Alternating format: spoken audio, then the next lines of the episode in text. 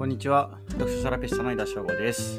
読書会の開催や発信活動を通して本の魅力や読書の素晴らしさを伝えています。えっと、私は人間学を学ぶ月刊誌であります父を購読しています。35歳以下の若手で構成される、えっと、読書会を若獅子の会というんですけども、そちらの会にも参加をしています。ま7月は開催がなかったのですが、感想文は用意していたので、こちらで紹介をしようかなというふうに思います。では、読み上げていきます。学をなすゆえに書を読む。学をなすゆえに書を読むという言葉は初めて聞いた。佐藤一切の言葉で、学をなすために書物を読むのであり、書物を読むことがすなわち学ぶことではないということである。ここで学ぶということは人間学のことであり、自分を作っていく学問のことである。胸を張って学び続けていると言える社会人はどれくらいいるのだろうか？社会人になると自発的に学ぶ機会を作らないとどこまでも学ばなくても生きていける節がある。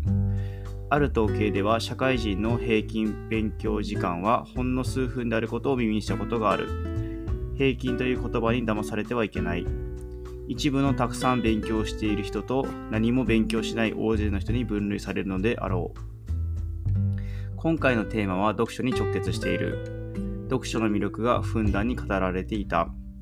読書をすることが手放しに素晴らしい行為でないにしろ、やはり読書から得られるものは大きいものである。たった一文が心に残り、自分の中に生き続けることがある。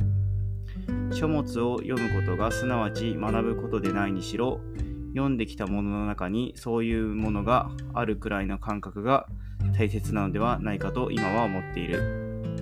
本は成長させてくれるものと崇高なものとは思わずに、ファッション感覚で手に取ることも入り口としては大事なのではないかと思う。入り口を通り過ぎればいかにして学ぶかである。読書の敷居を下げることは大切だが、読むにはそれなりの時間とお金を投資している。リターンが見込めるからこその投資である。どんな本にも書いた人の思いがあり、それに近づくことができれば浪費になることはないと信じている。人間学を父を通して学ぶことができて大変光栄に思っている。コストパフォーマンスを考えることが読書の意味であるとは思わない。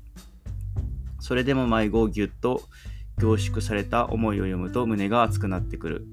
紙面を通して素晴らしい方の話を聞くことができて大変嬉しく思う。これからも一生学び続けていたいきたい。という感想文を書いていました。最後まで聞いていただきましてありがとうございます。また次回も楽しみにしていてください。読書セラピストの井田翔吾でした。